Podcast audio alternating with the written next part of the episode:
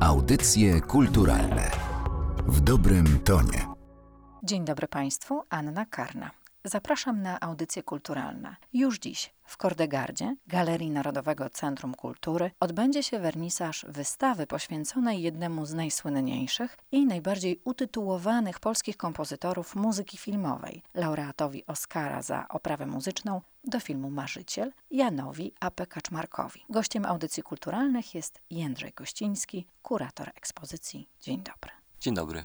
Wystawa pod tytułem Marzyciel poświęcona jest życiu i twórczości Jana A.P. Kaczmarka. Może warto zacząć od tego, jaką filozofię życiową miał kompozytor, bo ta odbijała się w jego twórczości. Wydaje mi się, że filozofia życiowa Jana Kaczmarka no, odbijała się właśnie w jego twórczości na bardzo różnorodne sposoby, bo też była to różnorodna twórczość, ale wydaje mi się, że miała taki wspólny jakby trzon i myślę, że ten trzon można określić jako pewna otwartość, pewna tolerancja, związana z tą tolerancją wartość solidaryzmu, czyli jakiejś takiej wiary we wspólne dążenia wszystkich ludzi, niezależnie jakby od ich społeczno-ekonomicznych sytuacji. Również bardzo ważna była dla niego dialogiczność, czy to dialogiczność między ludźmi, czy też dialogiczność kultur i właśnie ta dialogowość przejawia się na przykład w jego twórczości poprzez takie bardzo proste, wręcz naturalne dla niego łączenie pewnych estetyk, czy sięganie do innych kultur, jak do motywów muzycznych w takich filmach jak Hachiko czy Leoni, czy też do sięgania po bliskowschodnie instrumenty w Quo Vadis, czy do afrykańskiego dżembe w spotkaniu. W pewnym z wywiadów powiedział Kaczmarek, że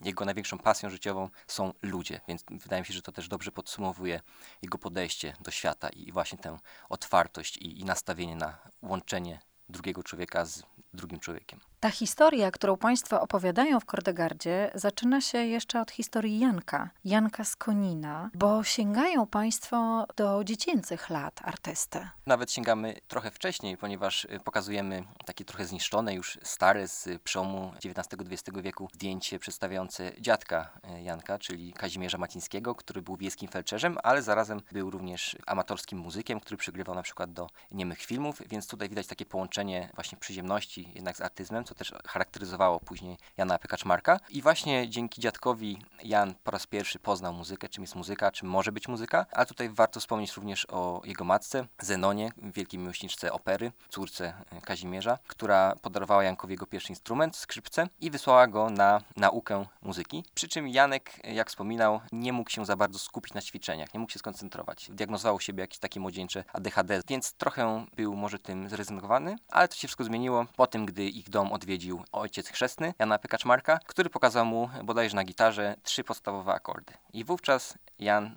poznał, że faktycznie komponowanie muzyki, nawet tej prostej, może mu sprawiać bardzo dużą przyjemność. W tym czasie również skomponował hymn swojej szkoły w Koninie, który później przez całe lata był wykonywany, więc już widzimy, że od tych najwcześniejszych lat ta jego twórczość zyskiwała taką popularność. Mamy szczęście, bo te wszystkie kompozycje mogłyby nie powstać. Jan A.P. Kaczmarek chciał być przecież dyplomatą. Tak, Jan A.P. Kaczmarek po tych swoich wczesnych próbach muzycznych stwierdził, że zdecyduje się na taki może bardziej praktyczny zawód i faktycznie poszedł na studia prawnicze, żeby zostać dyplomatą, ale tak po dwóch, trzech latach właśnie studiów na Uniwersytecie Adama Mickiewicza w Poznaniu miał kryzys młodzieńczy, szukał jakiegoś przełamania stagnacji swojej życiowej, szukał nawet sensu życia. Wówczas, jak opowiadał, leżąc w akademiku, usłyszał w radio taką reklamę, zapowiedź Teatru Laboratorium Jerzego Grotowskiego, w którym szukano, jak to tam ujęto, utrapionych dusz. I wówczas Jan Kaczmarek zrozumiał, że właśnie do niego jest skierowana ta reklama i zapisał się do Teatru Laboratorium na staż i wówczas z Jerzym Grotowskim spędził taki bardzo intensywny miesiąc z tymi wszystkimi jego misteriami, z takimi eksperymentami teatralnymi, czy też w ogóle podejścia do życia i to wszystko w taki kompletny, właściwie całościowy sposób zmieniło podejście młodego Jana do sztuki, ale również do życia. A skoro o eksperymencie mowa, to też musimy powiedzieć, że to kompozytor, który jest eksperymentatorem, a nawet muzycznym projektantem. Warto w ogóle zarysować kontekst jego eksperymentalnej muzyki, ponieważ w roku 1979 wraz z kolegą z akademika Grzegorzem Banaszakiem założył zespół Orkiestra Ósmego Dnia i ta ambitna nazwa wzięła się z tego, że pierwotnie komponowali muzykę właśnie dla Teatru Ósmego Dnia. I ta muzyka była nastawiona mniej na melodię, mniej na kompozycję, a bardziej na właśnie aspekt mistyczny, który czerpał ze swoich doświadczeń u Grotowskiego, ale również bardzo istotną właśnie taką eksperymentatorską kwestią w Orkiestrze Ósmego Dnia były oczywiście instrumenty, bo z nich właśnie w dużej mierze ta awangardowość się brała. I tutaj na wystawie prezentujemy przede wszystkim dwa instrumenty, czyli fidolę Fischera i Niewkacza. Fidola Fischera to jest taki instrument XIX-wieczny, klawiszowy, podobny do cytry, właściwie rodzaj cytry, który miał przynieść właśnie na studia Kaczmarkowi Grzegorz Banaszak. Jan A.P. Kaczmarek coś tam popróbował na tym pograć, ale bardzo szybko wymontował z niego klawiaturę, żeby faktycznie osiągnąć jakiś inny dźwięk, inne brzmienie. Zaczął stosować nieoczywiste techniki, czy to grania smyczkiem, czy to grania palcami. Czasem doprowadzało to jego dłonie do krwawienia. To była na tyle intensywna gra, więc faktycznie ta fidola Fischera wyróżniała orkiestrę ósmego dnia na tle innych zespołów. A drugim z tych instrumentów był niewkacz. I niewkacz bazował w dużej mierze na fidoli Fischera, ale był jej znacznie powiększoną wersją, żeby osiągnąć szerszą tonację i też większą donośność, żeby w łatwiejszy sposób wykorzystywać tego niewkacza na koncertach. I niewkacza faktycznie Kaczmarek zaprojektował sam i zbudował go wraz z pomocą dwóch poznańskich lutników, Jakuba i Stefana Niewczyków. I stąd właśnie się bierze nazwa tego bardzo ciekawego instrumentu od nazwiska Niewczyk i od nazwiska Kaczmarek. I tutaj warto podkreślić, że są to no właściwie jedyne egzemplarze na świecie tych instrumentów, bo tylko Kaczmarek wówczas na nich grał. Z tym wiąże się też taka kwestia, że właśnie jako ten dwudziestokilkuletni muzyk, instrumentalista poczuł się takim wirtuozem tej fidoli Fischera, później nie wkacza, przy czym no dopiero uczył się tak de facto na nich grać, ale że nikt inny na nich nie grał, a zwłaszcza w ten sposób, bo były to zapomniane instrumenty, dodatku w taki sposób przez niego zmodyfikowane, że po prostu nikt tych jego umiejętności, które oczywiście były, tego nie zaprzeczamy, e, nie był w stanie zweryfikować. Jana Pekaczmarek przez niemal 30 lat mieszkał i tworzył na emigracji. O jakich wątkach z tego tak ważnego czasu opowiadają Państwo na wystawie? Na wystawie chcieliśmy zaprezentować tę drogę Jana Pekaczmarka od lat 80. do sukcesu, tego najbardziej wymiernego w postaci Oscara do filmu Marzyciel. Bo tutaj warto wspomnieć, że pierwszy raz Jana Pekaczmarek w Stanach był w roku 82, w czasie stanu wojennego, właśnie z orkiestrą ósmego dnia na trasie koncertowej, zresztą wspaniale, genialnie przyjętej. I te doświadczenia właśnie tego pozytywnego przyjęcia sprawiły, że Jan Kaczmarek zyskał taką wielką pewność siebie, czuł, że cały świat, a przynajmniej Ameryka stoi przed nim otworem i że bardzo dobrze tam się odnajdzie. I w roku 89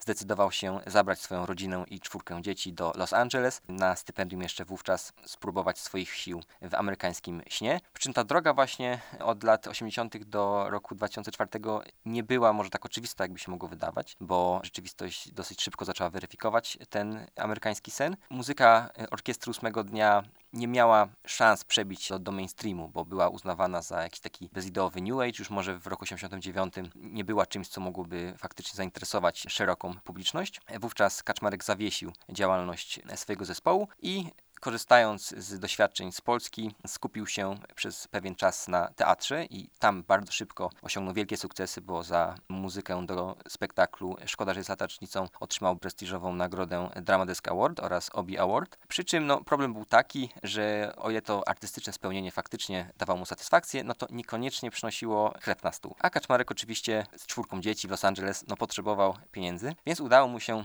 szczęśliwie dostać do Hollywood. Zaczynał tam w taki sposób no, dzisiaj na pewno zapomniany i też nieoczywisty. Nikt by się może nie spodziewał, że jego pierwszym amerykańskim filmem jest taki wampiryczny horror o, o tytule Biała krew, która nie była oczywiście jakimś artystycznym spełnieniem, ale była dosyć intratnym przedsięwzięciem, więc właśnie takie różne thrillery, filmy telewizyjne zapewniały kaczmarkom jakiś godny żywot w tych Stanach Zjednoczonych. No ale wszystko się zmieniło w momencie, gdy Jana Pekaczmarek poznał Agnieszkę Holland. Fotografię bardzo istotną z punktu widzenia takiego historycznego prezentujemy właśnie na wystawie. To to pierwsze ich spotkanie. W Stanach Zjednoczonych ta Polonia filmowa trzymała się razem i starała się sobie pomagać, więc od słowa do słowa Jana Pekaczmarek skomponował muzykę do filmu Agnieszki Holland pod tytułem Całkowite zaćmienie i był to tak zwany game changer w jego życiu, bo dzięki temu właściwie zaprezentował się jako kompozytor z już prawie pierwszej ligi hollywoodzkiej, dzięki czemu oczywiście kolejne oferty pracy już do niego przychodziły. Przypieczętował tę swoją pozycję również takimi filmami jak Rozkosz Lensa Younga, czy później jego największy dotychczas film Niewierna Adriana Lajna, gdzie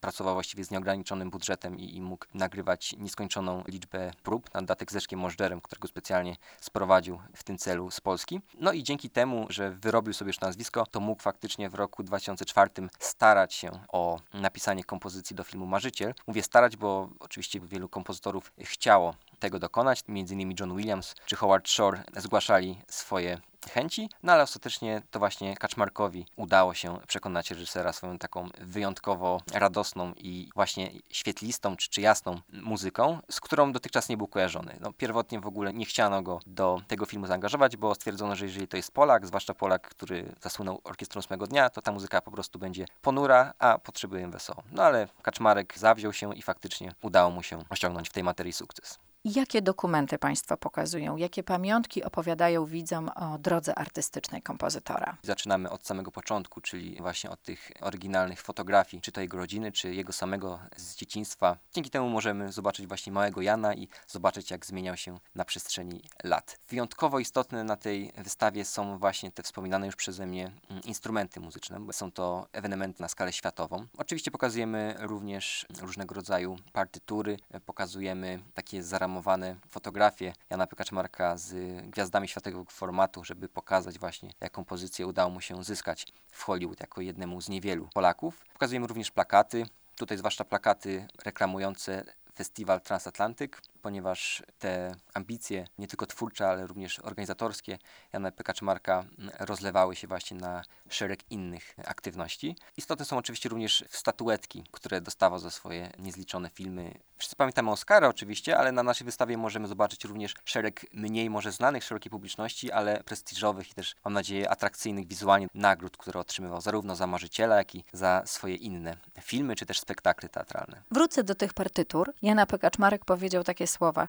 Przy tworzeniu każdej partytury szukam innych zakątków samego w siebie. Jeżeli chodzi o e, partytury Jana Pykaczmarka, w tej pierwszej części swojej twórczości, przy Orkiestrze Ósmego Dnia, też przy filmach, które Orkiestra Ósmego Dnia ilustrowała, ta muzyka była na tyle improwizacyjna, jakaś taka emotywna, że nie mamy właściwie żadnych partytur z tego okresu, ponieważ wówczas Kaczmarek pracował jakby bezpośrednio na instrumentach w studio i na koncertach, a nie z kartką i długopisem. Z kolei bardzo szybko Jana P. Kaczmarek zaczął korzystać z komputera, to też widzimy na jakichś zdjęciach z epoki z wczesnych lat 90., gdy już siedzi na tym komputerze, więc zwłaszcza w ostatnich latach te jego partytury najpierw powstawały podczas jakichś takich powolnych spacerów w jego głowie, a potem zasiadał właśnie do swojego sprzętu i komputera komputera i też pomagającego mu w komponowaniu pianina elektrycznego i wówczas przenosił właśnie te swoje myśli już wcześniej skomponowane w głowie na komputer, następnie je drukował i wówczas możemy tam znaleźć jakieś zapiski, jakieś skreślenia ołówkiem, które by świadczyło o jakiejś e, zmianie pomysłu, o jakichś drobnych poprawach tego, co wcześniej napisał. Tak naprawdę Jana Pykaczmarek takie odręczne partytury stosował może na początku lat 90., gdy, gdy jeszcze pracował na pograniczu Polski i Stanów Zjednoczonych, ale bardzo niewiele tych partytur się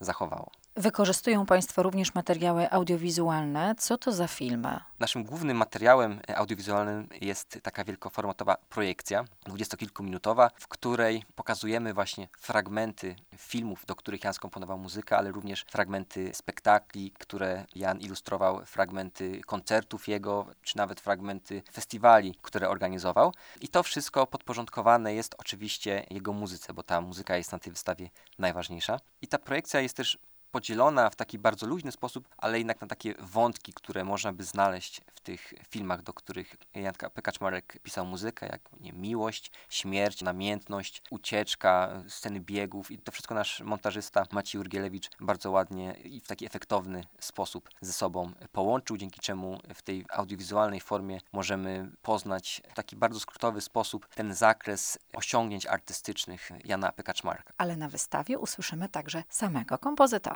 Tak, na dwóch telewizorach umieszczonych na wystawie będziemy mieli przygotowane wypowiedzi Jana Pekaczmarka, komentującego właśnie i swój życiorys, i swoje dokonania, swoją filozofię twórczą, swoje poglądy, postawy. I to wszystko będzie podzielone na takie cztery części, czyli część poświęcona właśnie działalności Orkiestry Ósmego Dnia, jego emigracyjnym okresie, czyli tych 30 latach, o których mówiliśmy, o tak zwanych wielkich ideach, czyli tych wszystkich organizowanych przez jego wydarzeniach, które poszerzały jego ten kompozytorski czy w ogóle artystyczny dorobek oraz będzie tam również taki drobny wideoesej poświęcony samemu marzycielowi i tego, w jaki sposób dotarł na szczyt filmowego kompozytorstwa, którego zwieńczeniem był właśnie Oscar za partyturę do tego filmu. Jan A.P. Kaczmarek, marzyciel. Już dziś wernisaż tej wystawy w Kordegardzie Galerii Narodowego Centrum Kultury.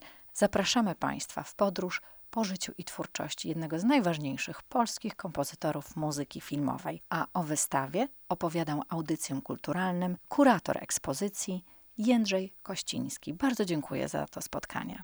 Dziękuję. Audycje kulturalne w dobrym tonie.